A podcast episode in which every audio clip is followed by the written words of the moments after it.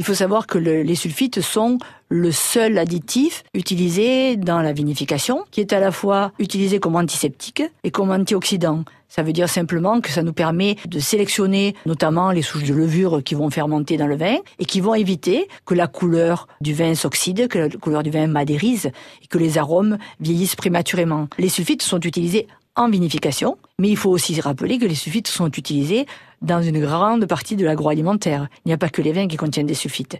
Le consommateur attend plus de naturalité, va rechercher des, des, produits plus nature, donc il s'oriente vers des vins biologiques, vers des vins biodynamiques et aujourd'hui vers des vins sans sulfite. C'est une tendance, ben, tout simplement parce que ça accompagne les progrès de l'énologie. L'énologie moderne a permis de limiter grandement avec ou sans sulfite, de toute façon, les sulfites baissent et de, baissent de manière drastique, puisqu'aujourd'hui, on a des matériaux en contact comme l'inox, on maîtrise l'hygiène dans les caves, euh, on maîtrise la température de, les températures de, de fermentation.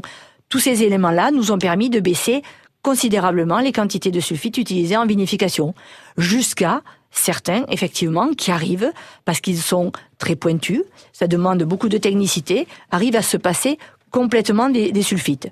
Néanmoins, il faut savoir qu'un vin sans sulfite est un vin plus fragile, qui va demander beaucoup de soins et qui va demander aux consommateurs aussi de conserver ces vins dans de bonnes conditions. C'est-à-dire que si on achète un vin sans sulfite, soit il faut le boire rapidement, soit il faut le garder dans de bonnes conditions au frais.